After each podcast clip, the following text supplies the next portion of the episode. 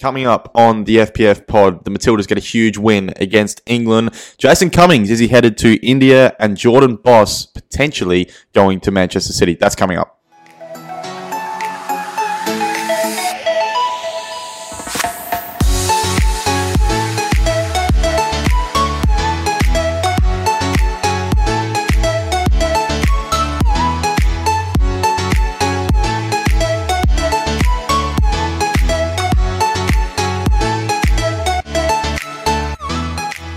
Welcome back to another episode of the Front Page Football Podcast. It's been a while, but we're uh, back with our usual uh, Friday morning podcasts, and then we, of course, have our Monday morning podcast coming out uh, later on as well uh, in a few days. But uh, for tonight, I'm joined by Cody Ojeda, uh, Front Page Football contributor, host of the Front Page Dub podcast as well. New episode one up. Um, when did the episode? Two days ago uh, now the uh, new episode went up uh, front page dub with a bit of a finals preview there with uh, with Kieran Yap who does a lot of great work uh, in the women's football space uh, with writing as well. Um, but yeah, Cody, uh, welcome back to the to the main pod, the pod that you know, come on, the pod that really matters um, on this feed. And yeah, great to great to have you on. I'd argue the front page dub is an excellent entry into the women's football space, and it's just it adds something to the podcast space in football um, oh, I like doing it. I think it's a very relaxed daily women's show. Look, the whole re- the whole purpose behind it was to kind of offer something different in that space, and I think we're doing that. And I hope we are getting a little bit of credit for it. Or I don't need to do it. For, we don't do it for the credit, but we do it for the love of the game. But hopefully, people are noticing. Hopefully, hopefully, people at home are enjoying it. But Christian, I am good, and mm-hmm. I want to actually just talk about you for a little bit because I think since the last time I spoke with you, you've actually made your commentary debut. So I think I, ha- I, I did I did I actually had a pretty good week, um, but I didn't want to actually mention it. But now you're putting me in a position where I have to gloat. Um, so I wasn't gonna I was gonna talk about it because I thought you offered very good tactical insight in that match, very um good pundit areas. So I thought you'd deserve a bit of public praise for it. Well, um, thank you. Thank you. Uh, it was a fantastic match. Obviously, I made my uh, commentary debut in that Croydon Adelaide Comets game um, in the NPL. And uh, yeah, I was also invited on a podcast, kicking it local, um, to talk a little bit about uh, what we're doing here. Um, and uh, yeah, it was uh, yeah, good stuff, good week. Um, but um, yeah, Cody, we're mainly here though tonight, not to talk about me, even though that's you know obviously that's great to talk about me a little bit. Oh, we love talking about you, Christian. Yeah, of course. But um, you know, we're obviously here to talk firstly about the Matildas um, and the international break because they did have two friendlies um, and they went one from two Although uh, the win over England probably felt like it meant uh, almost felt like it eradicated the loss against Scotland. It was that uh, it was that monumental uh, a result. But um, yeah, starts with a one 0 loss to Scotland, then a two 0 win against England. They've snapped their thirty game win streak. England's thirty game win streak. Thirty games. It's, winning it's it's nice to think about when you put it that in that regard.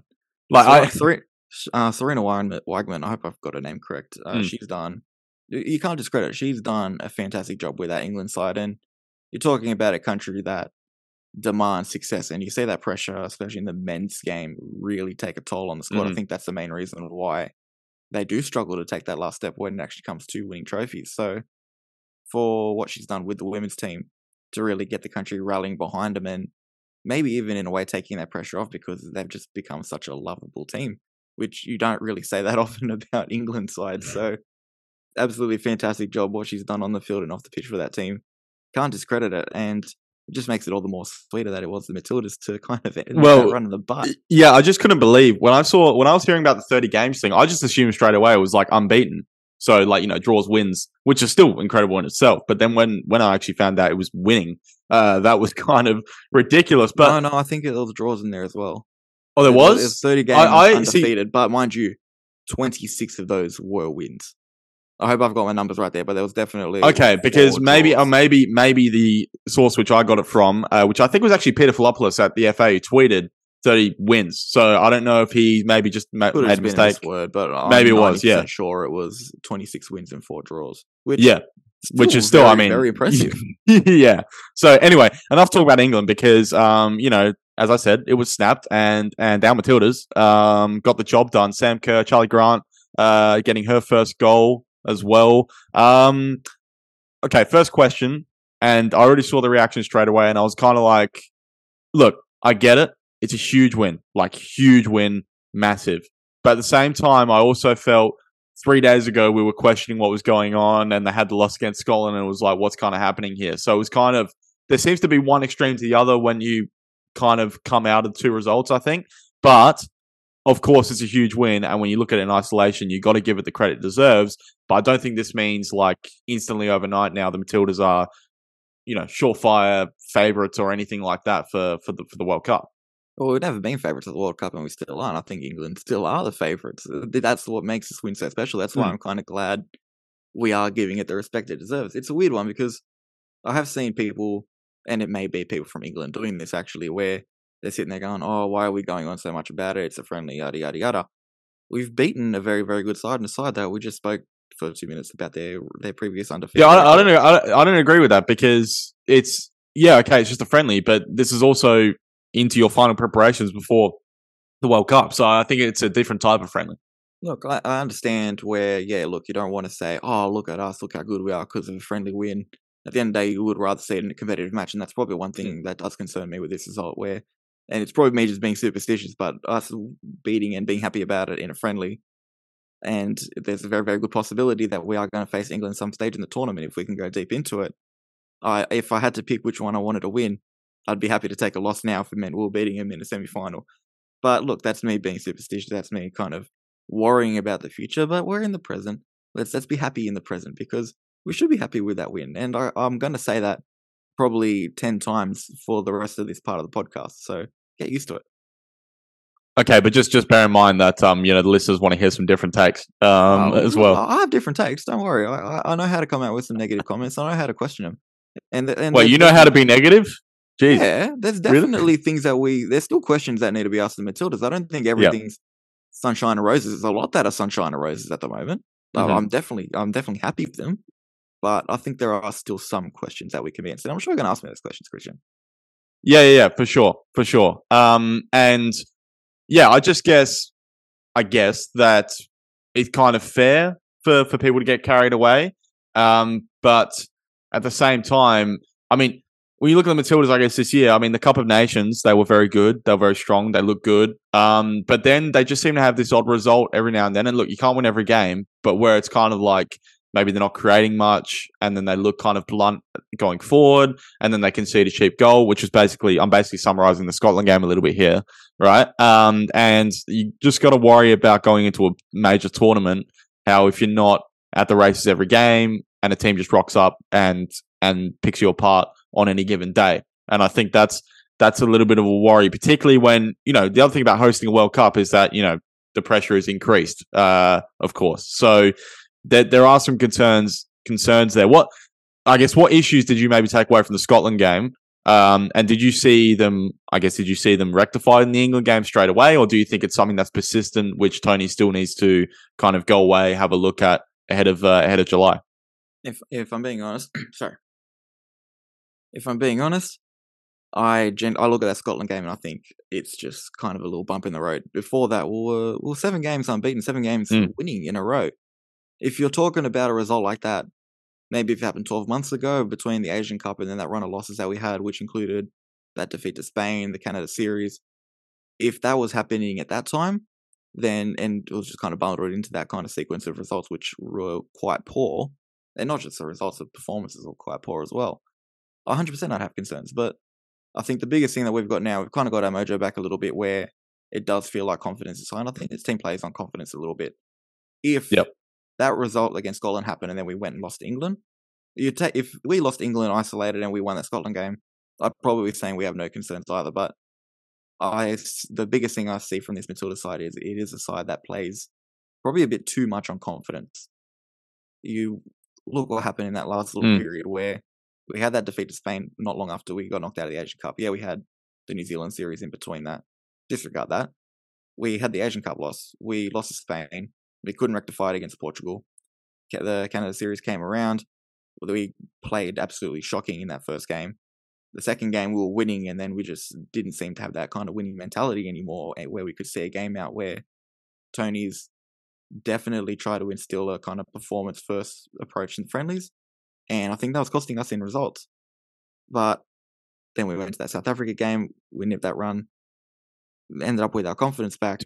If we had have lost this England game going into the World Cup, I think we would have really struggled because going in for two, if we were going in the back of two losses, that France game, you don't know what's going to happen there. France are a good side. If we lose that game it's all you're going in three losses, guarantee you we don't win that Ireland game. So for us to come back the way we did, I think it shows. I think that's probably the thing that I want to point out the most: the fact that there is that mentality shift where we can sit there and go, "Yep, we lost that game, but we can move on from it." Yeah, They're well, kind of stuck to their mm. guns. Um, definitely, I think we do look a little bit better when we don't have more of the ball, and maybe in the group stage, that's probably going to be a little bit of a concern playing against sides like Ireland, who are probably another side like Scotland, where they'll want to give us the ball as much. as Well, that that's that's the thing. It comes back to being the host team. I think that teams are going to be more than happy to sit back and let the crowd kind of put pressure on on the Matildas. You know, I don't and feel let- the pressure, but I, I don't, I don't, I don't feel that there's a lot of pressure on the Matildas. There's a lot of people that no, I know you don't. I know you don't. I'm just saying when you're a player and you and you're going to step out, you know, uh, into that Stadium Australia with eighty thousand screaming fans, like you know, naturally, naturally, there's going to be that weight of expectation. And I mean, it's probably just more of a case of who can handle it and who won't. Um, but you hope, of course, you know, Sam Kerr, Claire Polkinghorne, you know, these guys who have got experience and have been in big games can can lead the way. I think the best thing that you can say out of it is, and it's not really, I don't, I don't mean this in a way like a dig, but there's not a lot of women footballers on this planet that are used to playing in front of crowds that size. You may be looking Mhm. at the Barcelona team Yeah. and anyone that's played in maybe an FA Cup final. I know they've hit kind of the 40, 50,000 mark for those. Mm. And maybe England, I know they've been getting some crowds for um, the national side. They've also had the Euros where they were playing in front of close to, I think they hit 90,000 for the final actually. So yeah, they're probably used to playing in front of those crowds too. But when you go up against like your Irelands, your Nigerias, they're not going to have that same experience. So in that regard, I don't. Both sides are going to have something different to kind of work with. We do have a number of Matildas that have played in those games, like the FA Cup, that have really drawn a crowd. Especially you've got three girls that have played in front of some big crowds at Arsenal. Mhm. It's it's. I don't think that aspect of it's going to play too much of a part. At least not as much of a part as what you might expect it to. Yeah, yeah, no, I think it's a good point. Um, so I guess moving on then, and talking about that first game in particular against Ireland, if you had to look at it right now and the team that could have started against England, but also just the recent starting 11s that Tony's been kind of going with and trusting, um, who would you say, I guess, are the definite locks? Who's kind of 50 50? Who's, you know, you're thinking is maybe definitely their spot is open for someone else to take? Oh, look, it's it's it's it's a funny one because Mm. I look at this squad, and as much as that Scotland game probably didn't go the way we wanted to, there's also not a lot of changes that I'd make. I think, look, there's there's the obvious one with um Larissa Crummer. I think it's uh, kind of a widespread.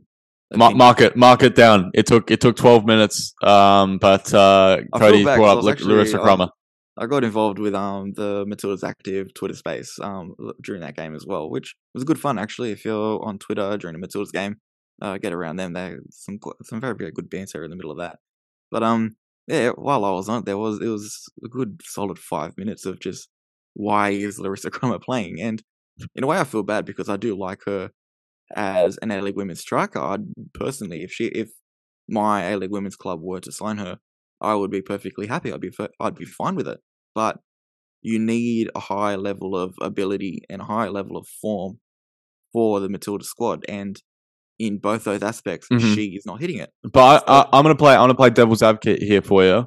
And obviously, she signed for Brann in Norway, joining um joining Tameka Yallop uh over over there. And the Scandinavian leagues have well, not all the Scandinavian leagues, but uh, Norway and Sweden have recently kicked off. USA's kicked off as well. So uh, she is one of many players now who have got that opportunity from now until the World Cup starts to find that form and get those minutes and continue, I guess, maybe not where she left off with Brisbane, but definitely in terms of minutes, can continue that.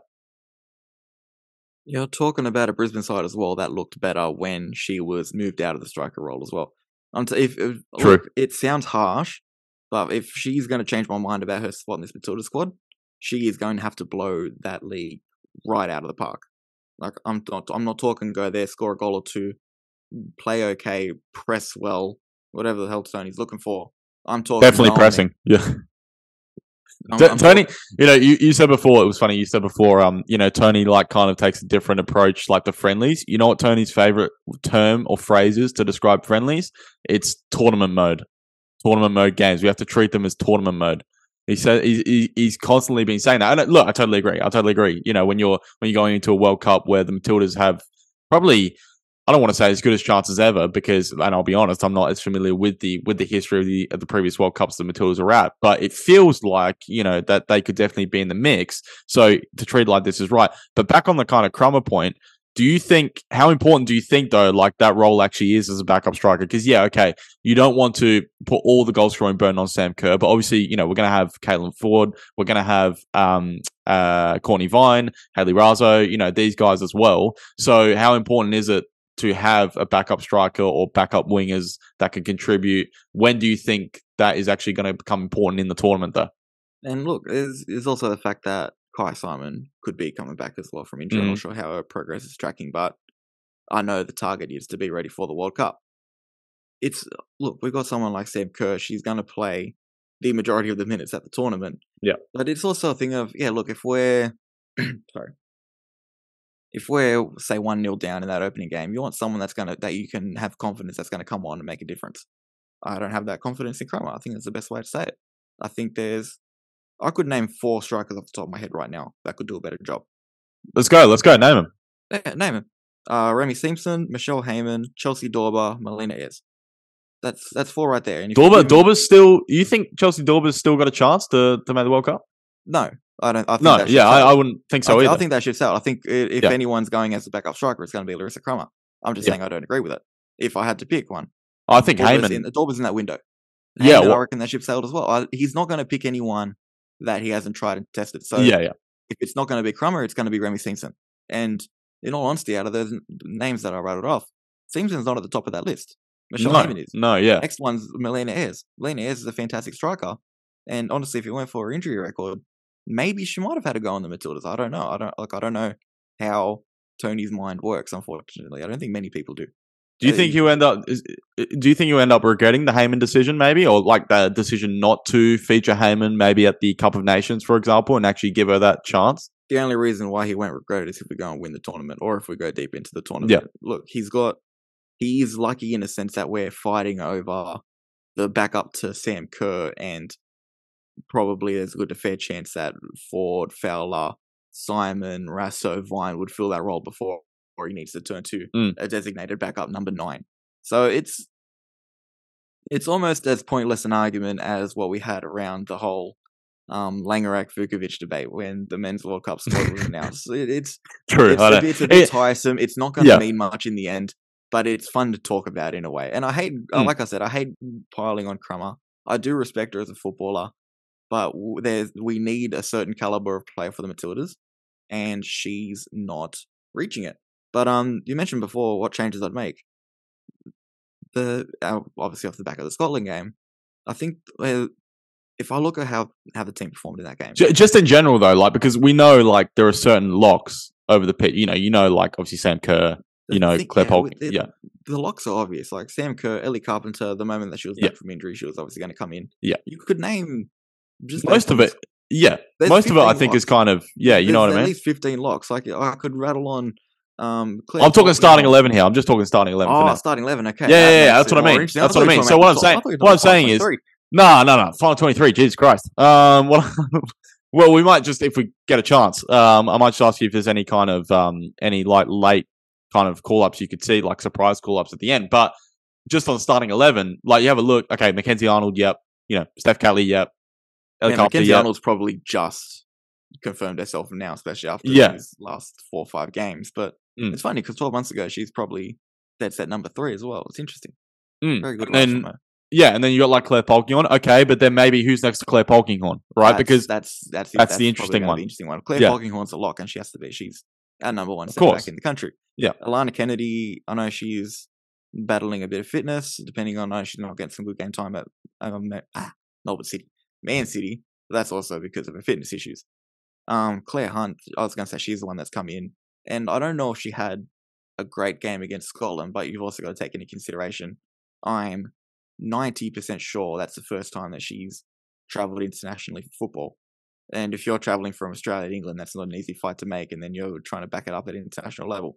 Of course, she was going to be a bit rusty. And the England game probably proved how good she can be at that level, and hopefully put her in the shop window as well. But um, yeah, the definitely that centre back spot, that final centre back spot is going to be great. Uh, it's going to be a nice little battle for it. And I reckon maybe that France game might decide it. But mm. you look at the back line as a whole. Obviously, you've got your locks: Claire Polkinghorne, uh, Catley if she's fit, Ellie Carpenter, and then behind it you've got obviously the two centre backs we've mentioned. Uh, Courtney Nevin, she's most likely back up on one flank of the full of the defence line. Charlie Grant, um, her rise has been incredible, and if yeah. Catley's not fit or even half fit, you can expect her to start as well. So the thing is, you're t- talking about starting eleven, it's actually quite hard because, yeah, you probably say Catley's a lock, but is Catley going to be fit for the tournament? Is she going to go in under an injury cloud? And we need someone like Charlie Grant to step up. So, someone who maybe traditionally should be a lock is is just not a lock simply for fitness concerns. Moving forward, um, the center of the park, I I'd be very surprised if our center mid is in Cooney Cross and Gorry. They were absolutely fantastic, and um, I know I always talked about with you, and I like relating back to me because I know that's what kind of your more area of expertise. But um, our argument of is Craig Goodwin a world class player? You can't have that argument when it comes to Katrina Gorry and Kyra Cooney Cross. They're two absolutely fantastic players, and we're blessed that we've got that amount of world class players in the Matildas. And and a young one like Cooney Cross as well. Oh yeah, I I, mm. I, can't even think how old she is off the top of my head, but yeah, she's younger than me. I'm only 23. I'd like to think I, I haven't entered my prime yet. Um, it's, it's, crazy. It's is that for? Uh, is that for? Uh, what do you play? So, where do you play social again? I play for AC United, all age nines. no, it's it's it's it's good fun down here. But no, I'm talking. I'm just mean in general, like the fact yep. that she's uh, very very early twenties and able to play at the level that she has. It was it was funny. There was a rumor that went around that she was about to sign for. I can't remember what club it was, it was a club in the English Championship that um was looking that was reported that was looking at Cooney Cross, and the Australian soccer Twitter went into meltdown because it's like, oh, what the hell she doing? She's too good for the championship, yada yada yada. Turns out the journalist got the name wrong, but um, I'd like to think ever since then she's proven she's definitely too good for the English second division. Yeah, no, for sure. Um, I think a couple things are interesting is that you know you rattle off the names there before you know, Fowler, if Kyah Simon comes back, we talk Cortnee Vine, Hayley Raso. Like going forward, the Matildas have got some serious options and and some serious depth, which is very good. Um, and the other thing which is interesting uh, to remember is that, and I remember Tony saying this, uh, Tony Gustavsson in the in the, around the Cup of Nations, and he was saying he was talking about the Matildas having a 90 minute lineup, and what he meant by that was so it's not about what necessarily you know what team we start with it maybe could be you know the team that we close with is more important in terms of, you know, after we make our subs, how is that going to look? Or, you know, what different options, what different type of players actually going to help us in this sort of game? So that's going to be really interesting um, because, you know, it might be a case where it's, you know, you're playing Ireland, they're sitting deep, you need a goal. Okay, maybe it's like an Alex Chidiac who needs to come on and try and unlock the defense. You know what I mean? So that's that's kind of how he's going to look at it, I think. And I think that's a, you know, I think he's very much you can see he's he's definitely, you know, been to tournaments before. He knows exactly how he needs to approach this. What I like is that he's trying to actually make sure that they've got an identity and it's not just kind of let's just chuck out this lineup and just hope our kind of quality wins over because I think that's a really dangerous thing when you've got a good team to just kind of take advantage of its quality in a way. But the Matildas seem to their pressing game. You mentioned it is good. Uh, weirdly, it's almost like the Socceroos and the Matildas are mirroring each other a little bit in the way they kind of play, where it's really kind of relying on that pressing a little bit as well. So that's going to be that's going to be really important. Um, come come the uh, Women's World Cup. Last one uh, before we take a break. What's um could you see anyone who hasn't maybe played in these two friendlies or maybe did feature in the Cup of Nations but then was dropped for this friendly uh, for this uh, international window maybe just suddenly getting a run of form and coming back in and being a late kind of call up for for the uh, for the World Cup? Um, the short answer is no, mm. but it's not because we don't have the talent. Like, look, I, I genuinely believe we could take two squads of twenty three to the World Cup, and both of them would at least make the final stage. Um, but Jesus, all right, that's a big statement. it is. It's a big statement, but it's one that I'm prepared to back. I, I genuinely believe we've got so much football talent in this country and this players that probably don't get a look in. Like I said, someone like Melina Ayres is a fantastic mm-hmm. footballer. You got someone like Elise Kellond-Knight, who uh, ver- Got her. Yeah. Yep. borderline legend the Matildas, but she doesn't look like she's going to be anywhere near the World Cup squad, mainly because of once again fitness concerns. Mm. The fact that we've had the fact that we've had so many injury concerns going into this tournament, we've just still found a way to really keep results going, especially recent times. It shows the quality of kind of the first squad that we have. So I think if anything, it's just the ones that are going to be making a late charge for it are the ones that are battling to get fit before. So like Kyah Simons, yeah, Steph Catleys, they're probably the only ones that are kind of going to come in and shake things up. But I don't think there's going to. I I think it's too late. And I know Tony, like we spoke about, you spoke about how he's very stringent with how he plans things. He's very. Mm. I don't know what the word is, and I was trying to think about it. I'm from Meticulous. well, but it's getting- Meticulous. Meticulous. There we go. That's This is why I'm here. of. This is exactly why I'm here. Yeah, my human encyclopedia or dictionary, whatever whatever you want to call it. But um, the fact that like he does think that far ahead, he's used all the players that he wants to give a go. He knows who his 23 are. I don't think a late run of form is going to change that, and that's Yeah. probably unfortunate in a way. I do like a bolter. It's unfortunate, but I see it's actually good to have that consistency in a way as well. So I can Oh, understand where he's um yeah where he's coming from. I- Christian, you've asked Yeah. me a lot of questions. Can I ask you one? Yeah. How far do you think this team goes? Mm. I think. uh Look, here's our answer. I won't because I think we've got to see closer to the tournament how everyone else is kind of shaping up, and if there's any like, because who knows? Like some of the other top teams could have a late injury to a key player, and it kind of changed your perception entirely, right? Um, but and you know when the Matildas play France, what if the Matildas just get like battered by France all of a sudden? It's like oh. Panic stations, like you know, it, it's this stuff is so. It's all about that recency bias, uh, which people kind of let seep into their opinions. If I'll say, I'll frame it like this: I think that if the Matildas don't at least make the quarterfinals, I think that's a failure. Yeah, um, and 100%. I, Yeah, I agree yeah, with you. Even yeah. Taking recency bias into it, you look at how this tournament plays out.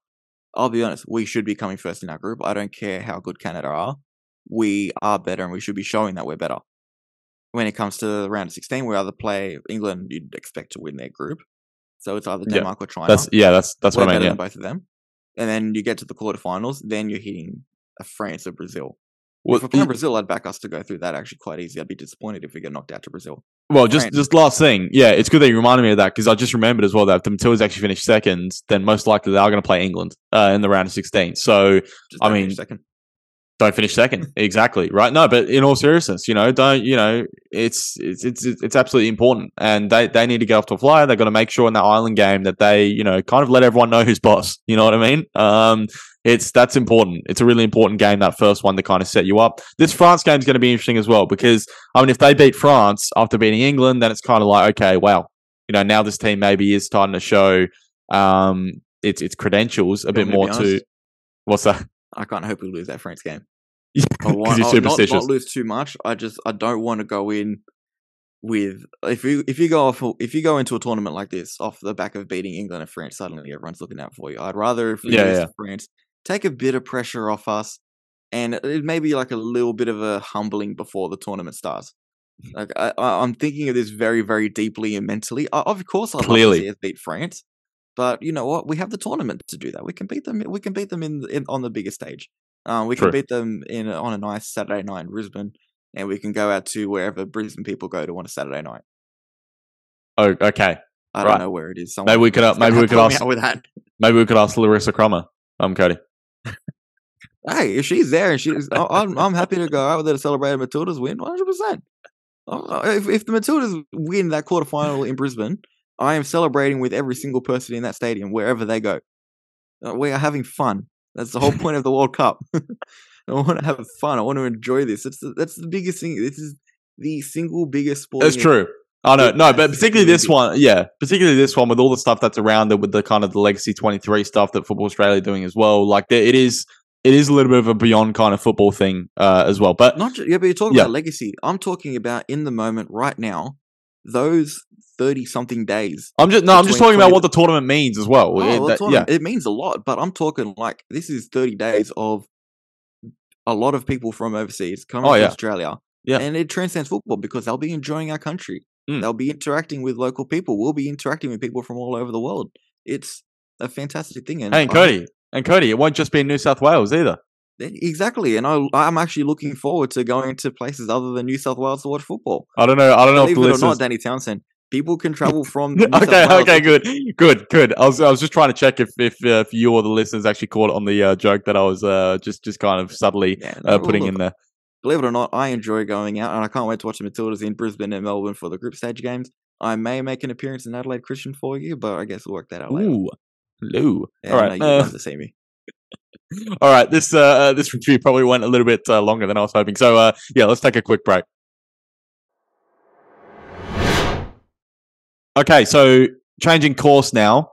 Uh, there's been a couple of spicy A League uh, transfer rumors uh, come out this week, but more more exits, um, which is kind of yeah. But you know, for for two Socceroos though, so very very interesting. The first one we'll talk about is uh, Jason Cummings, who's uh, been linked to to Indian Super League club ATK Mohan Bagan, and I do not know if I pronounced that uh, correctly. And feel free in the comments comments to to let me know if I've not. But uh, yeah, that's that's Dimi Petratos' club uh, actually, um, and they have just won their first ever title uh, in the Indian Super League recently. Uh, Dimi Petratos was arguably their best player um, too, and it looks like Jason Cummings is going to join him there because it seems like it's the talks are at an advanced stage. So just straight off the bat, what are your what are your initial thoughts uh, when you read this?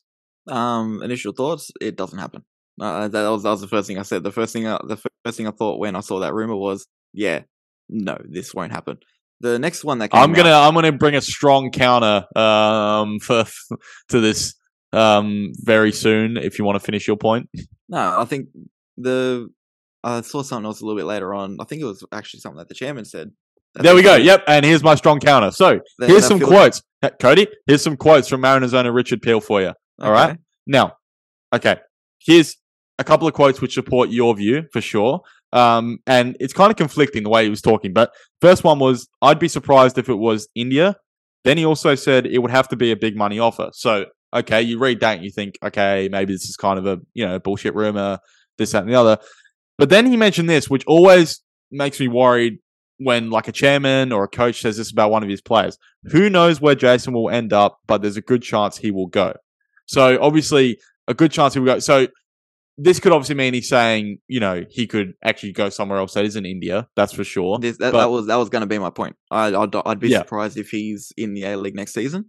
And in all honesty, considering the caliber of strikers we have coming through, Nick D'Agostino has just kicked off in Norway. Brandon Borrello is doing really well.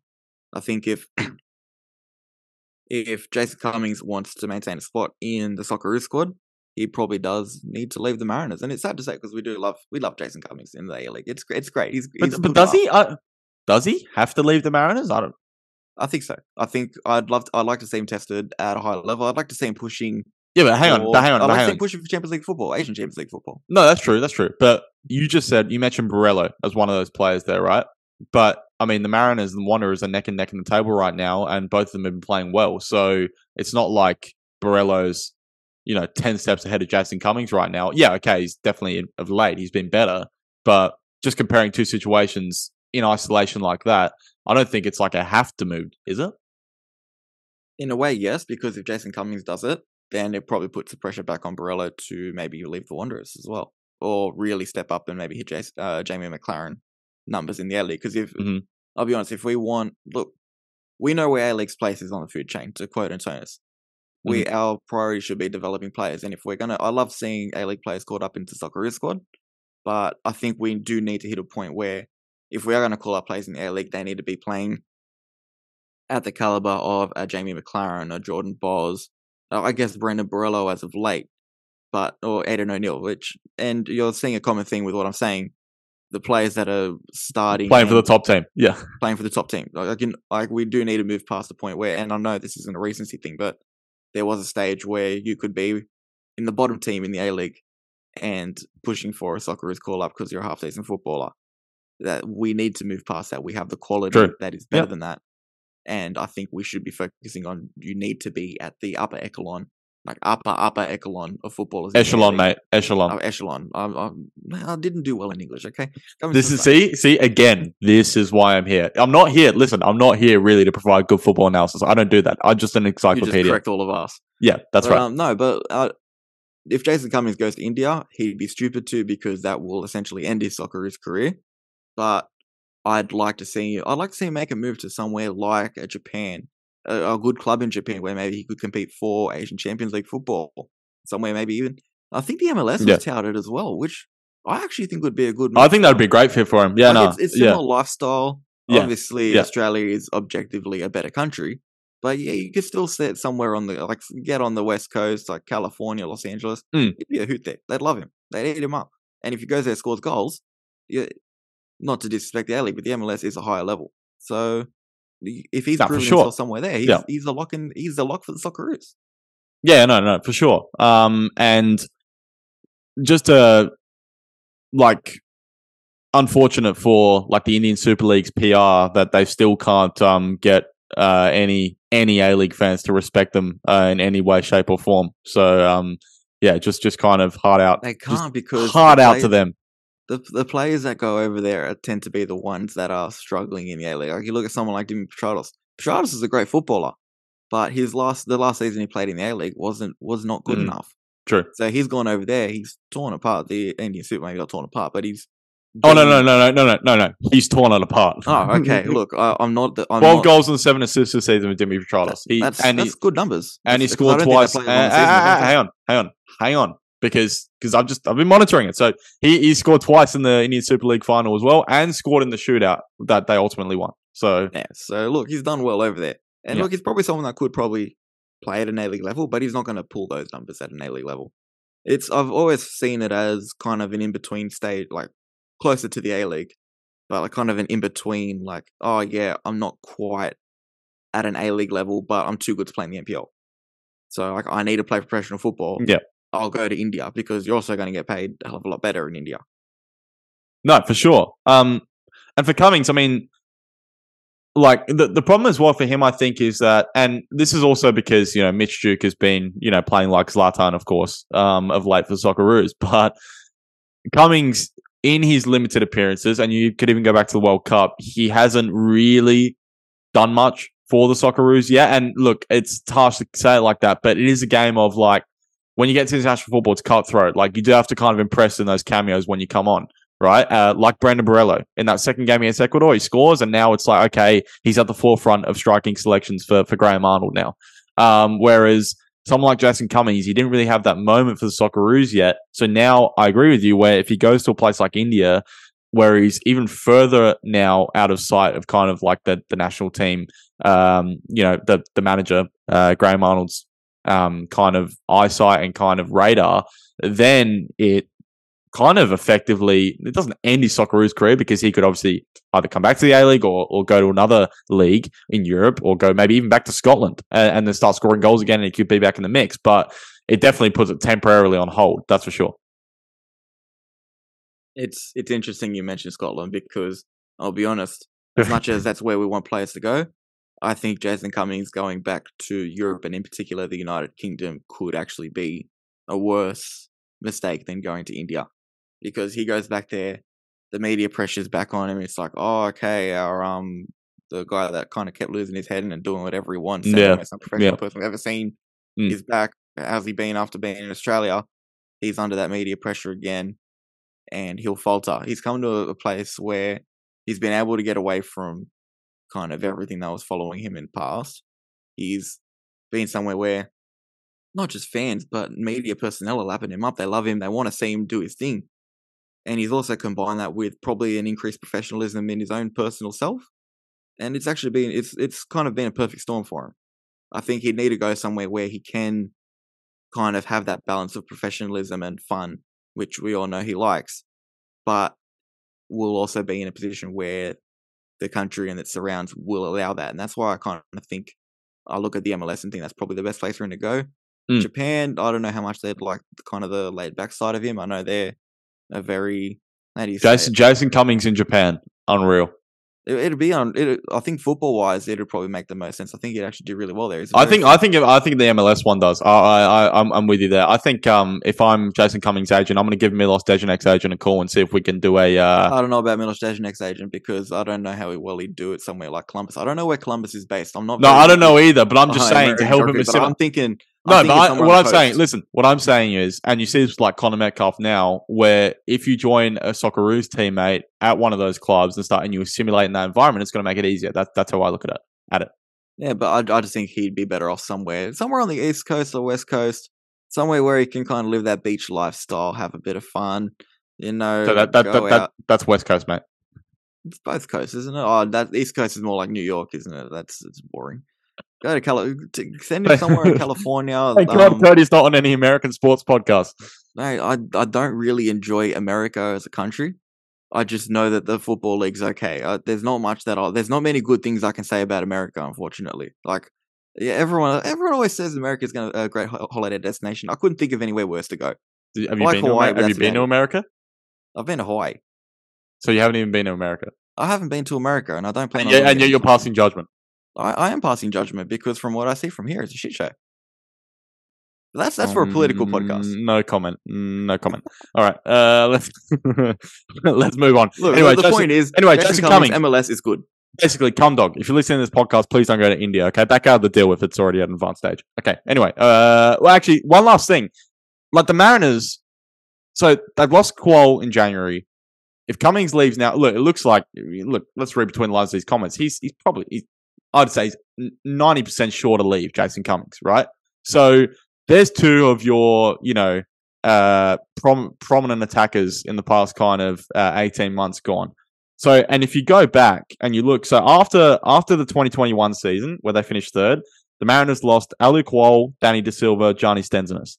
Then the season after they finished fifth, and then they lost Kye Rowles, Mark Birighitti, Marco Ureña, Oli Bozanic, and Lewis Miller. Right now, it's starting again. Now we know, look, we get it. We know what the Mariners are about. They develop these players, they sell them on, they get a fee. That's how it works. But if I'm a Mariners fan, I'm thinking far out. Like, you know, we're just getting gutted. We're getting gutted. We're getting gutted. Now, I still back them next season with Monty and stuff that, you know, they probably are going to be top six again or, or at least there and thereabouts. But it's just frustrating because if they could hold some of these guys for a little bit longer, then you got a makings of a team that could really push Adelaide United, Melbourne Cities, you know, uh, the, these types of teams at the moment. And you'll see some of those makings. I feel like someone like Josh Nisbet, I think he'll be at the Mariners for a very long time.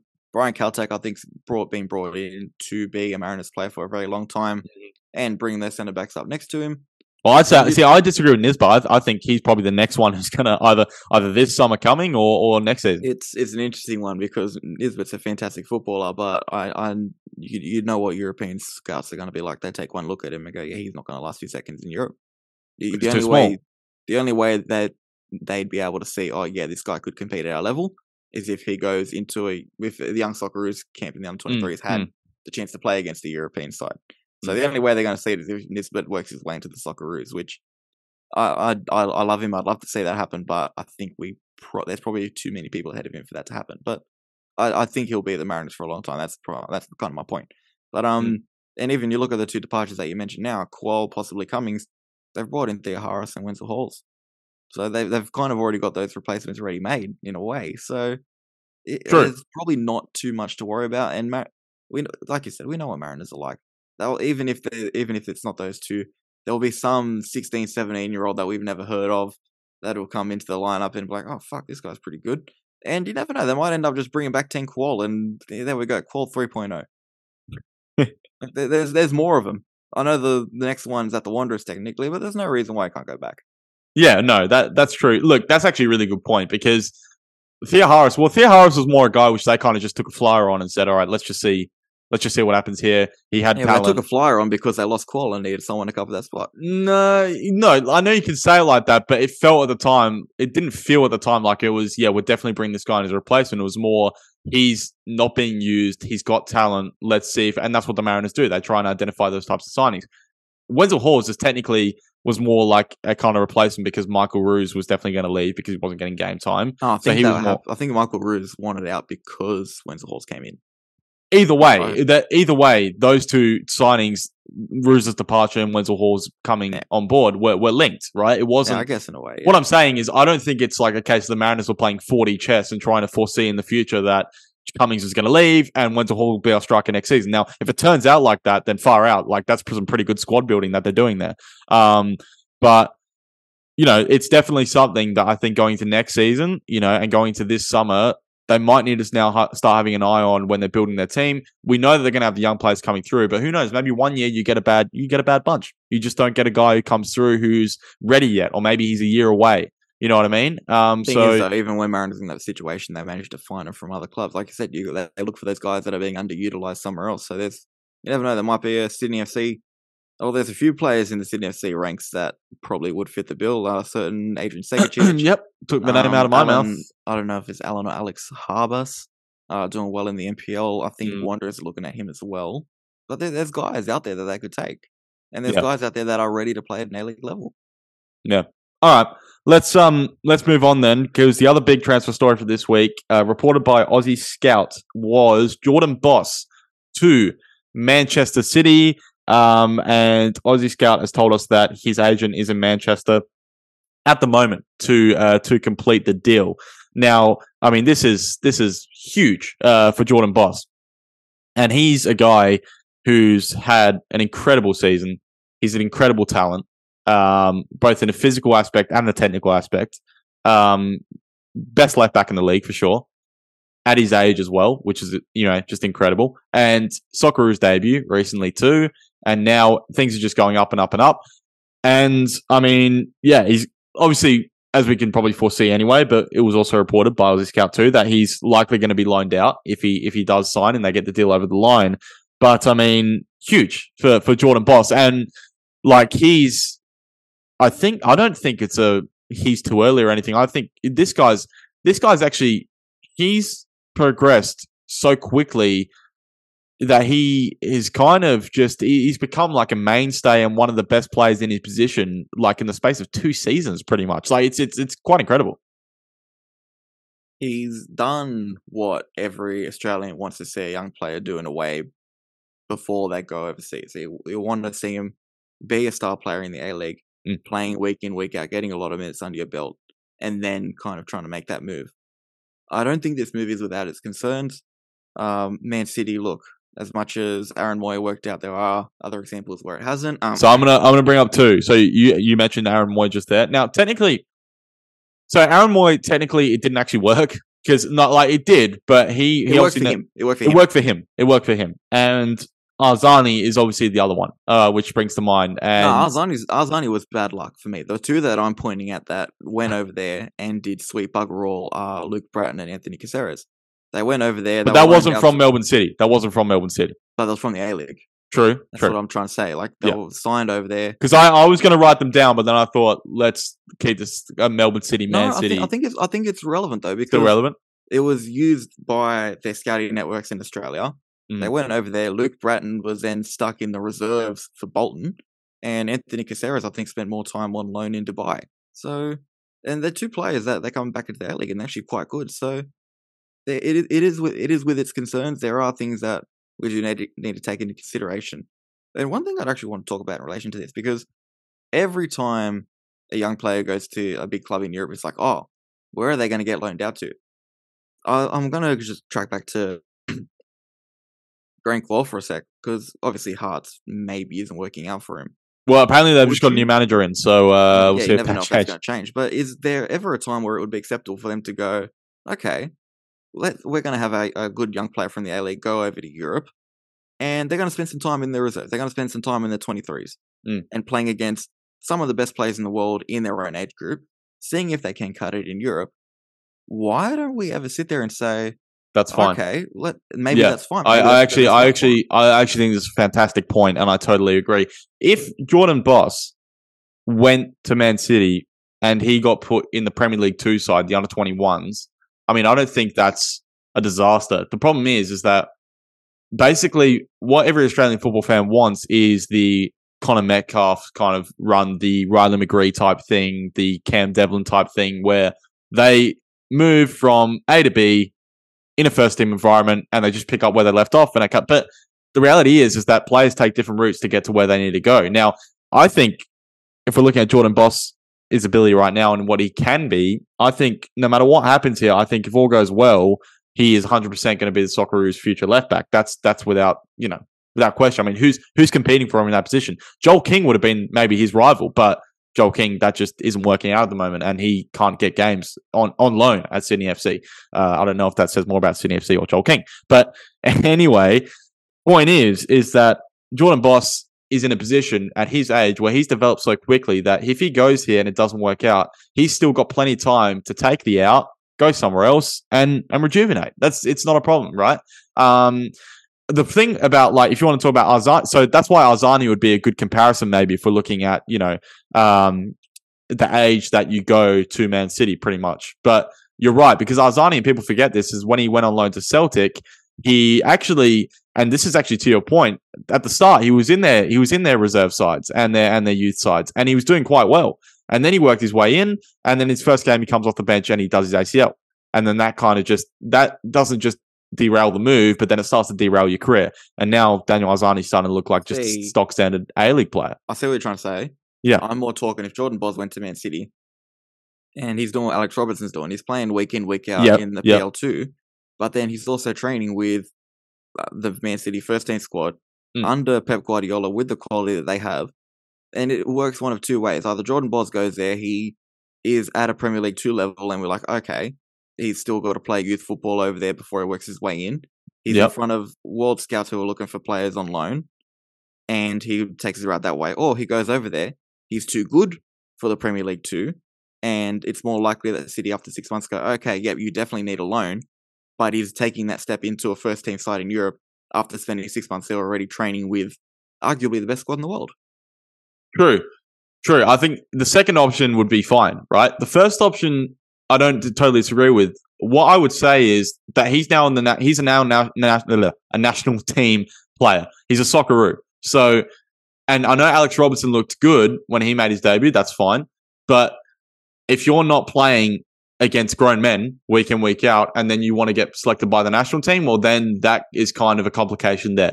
Now, if you're telling me that he's going to be training with their first team week in, week out, if he does go there and the deal gets over the line, well, then that's different.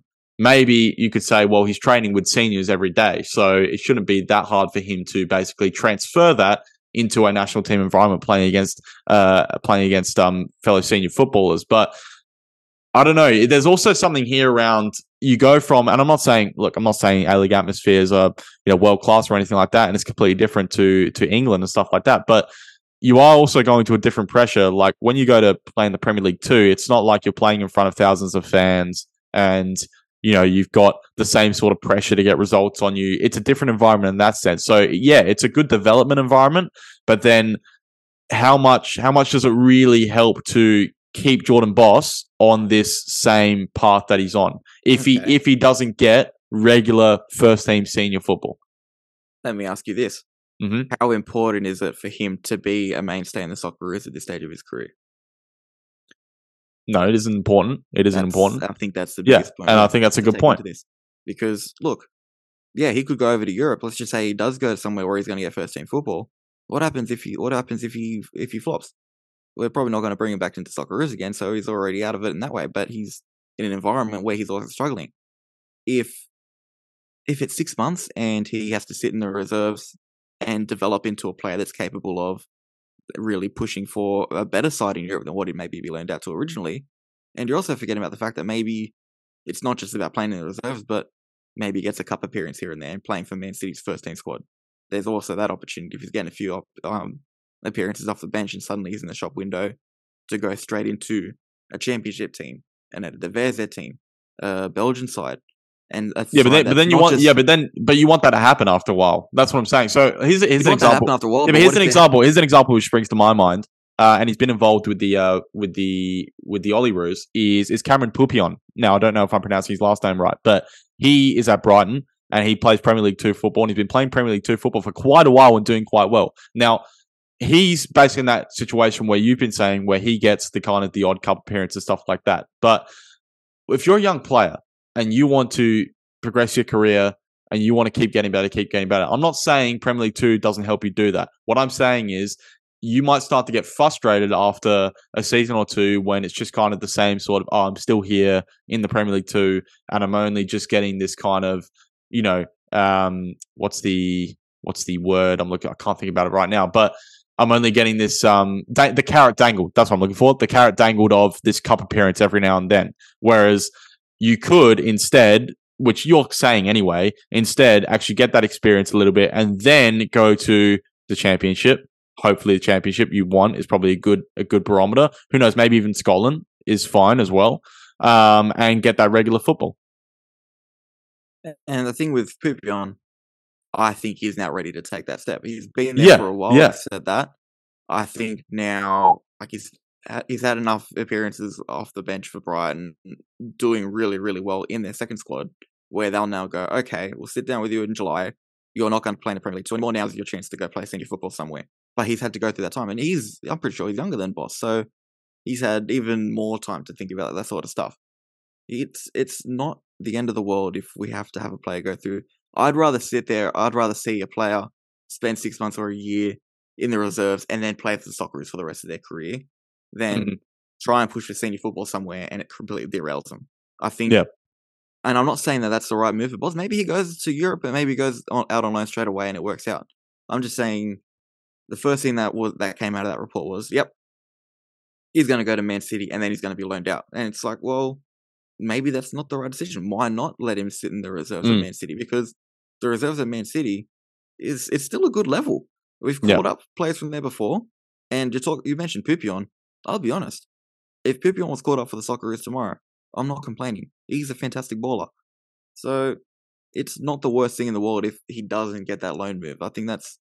I think we've kind of got to steer away from that narrative. Not just that's not a dig at you for bringing that up. It's more No, no, the conversation that's happening no. I think the wider football community. I think we've got to steer away from that and just go, yeah, get him somewhere where he's going to develop. Jordan Bos is young. If he goes somewhere where he's not, where he has to maybe sit there and play youth football for a little bit longer, I'd be happy as long as he's developing. That's the key point. Yeah, yeah. No, I agree. Uh, and you made a good point before around how does he need to be Socceroos starting left back right now? No, right? Um, but Page is a fantastic footballer. oh, Behich is doing a great job. Behich is doing a fantastic job, right? Um, he almost gave me a heart attack at the World Cup. So you know he's he's doing he's doing very well. But the you know, um, I think what the issue here is probably the perception of the way we perceive youth leagues, and particularly in England. Like we've actually got a lot of Australian kids playing in youth leagues in England. I don't think I don't think people are actually aware of that. Um, and a lot of these guys, some of them have varying degrees of success. Some of them aren't really playing that much. Some of them are playing week in week out and they're doing fantastic. Some of them are dual nationals who, hopefully, you know, we can make sure that we can lock down at some point in the future. So there's they're all in different situations. But the main thing here that people need to understand is this isn't about necessarily the club that he's going to or, you know, what the selling club is doing or he's Asian or whatever. It's about him and what his pathway is, how he develops as a footballer. Now, you hope it hasn't been like this in the past, but you hope that because you know he's going from Melbourne City, he's going to Man City, you know he'll be aware a bit more around how kind of the clubs want to operate and this what this that and the other, you know, and with Man City, I think as well, you know, I think they do a decent job of this anyway from the outside looking in, is that they will try and kind of get him in a position where he can, you know, develop and, you know, whether that is for Jordan Bos, it might be in the Premier League too. For Jordan Bos, it might be getting a loan move. You know what I mean? It, it just, you don't know. You don't know. Uh, and we're, we're going to find that out. We're going to find that Can out. I, can I come through. with a hot take? Sure.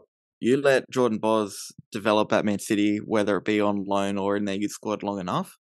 By the time he's maybe, let's say, 25, Mm. he's their starting left back. All right. I, I see a lot of. It's a hot take. It's a hot take. No, it's a hot take because I don't want to look. I don't want to get into this, but I just don't see Man City being that patient with with a player when they could just go and sign one for seventy million. Who, who will and just that's be the thing, Man City is But club yeah, to do anyway. that. But I think he's got the potential to be. And it's we always talk about where are we going to produce these world class players? Like we're struggling to create like a world class winger, a world class striker. I think if there's one area of the pitch that we would do really, with a couple areas of the pitch we do really well, and it's goalkeepers. And I think we've got the potential to do really well in the fullback area because Yeah, we've got yeah, players that yeah. have that natural work rate that you need in a modern fullback. And I think Jordan Bos encompasses those kind of Australian ideals of obviously getting your head stuck in, working hard, and he also he combines that with a very very good technical level. and he plays a position that maybe other countries don't produce very well. So I think there's a storm there where if there's anyone I see making a mark at a big club, it probably is Jordan Bos, mainly because, in a way, just the position that he plays and the role that he can do for a team. Yeah, yeah, and Jordan Bos as well. I'm just thinking as well because he's obviously got a Dutch background too. I don't know if there's anything there with him potentially getting loaned out to the Eredivisie or something like that. Who knows? Could be a possibility. Um, he was also linked with Besiktas and Mönchengladbach, and I can say right now that Man City, yeah, Man City is No, definitely the no, best. You're, no. you're shaking your head, yeah, because Man City is definitely the best option out of those three. My God, if you went to Besiktas, I would have been like, Uh, no, no, no, no. It- Um, it, wouldn't develop anywhere, and that's that's that's Yeah. proper cutthroat as well. And we've had Yeah. enough issues with Mönchengladbach, so no. Which which ones are they? Uh, Theo Mon- Harris didn't get a look in. Italiano is still kind of struggling in their youth sides. He's not struggling. He's doing okay. He's doing okay, Italiano. but he's not. Yeah, Is he getting yeah. a look in for the first team? Like he's been there for a while now. You hope at least like a loan move or something like that. That's what I mean. That's what, like I don't mind playing. But, well, there you go. There you go. No, but that that's the exact type of situation I'm talking about where it goes on for too long, right? Yeah. Yeah. and we've had that with Peupion where I think if you don't, if he doesn't get a move this window or an opportunity to be actually be part of Brighton's first team, Yeah. the next uh, start of next season, then it's an issue. Italiano, I think that moment's passed. I think yeah, he's dra- dragged it a bit too long. Yeah, no, it's interesting. Interesting debate. Seriously, if you're listening to this and you're not kind of aware of the Australians in Europe who are playing in those kind of under 21 leagues and stuff, go go look it up. Transfer market, it's easy, you know, and you can uh, you can kind of see what's going on because a lot of guys, a lot of guys who are doing uh doing a, a decent job at the moment uh, over there. All right, Cody, anything uh, you want to say before we uh before we finish off? Um, Matildas to win the World Cup, yes.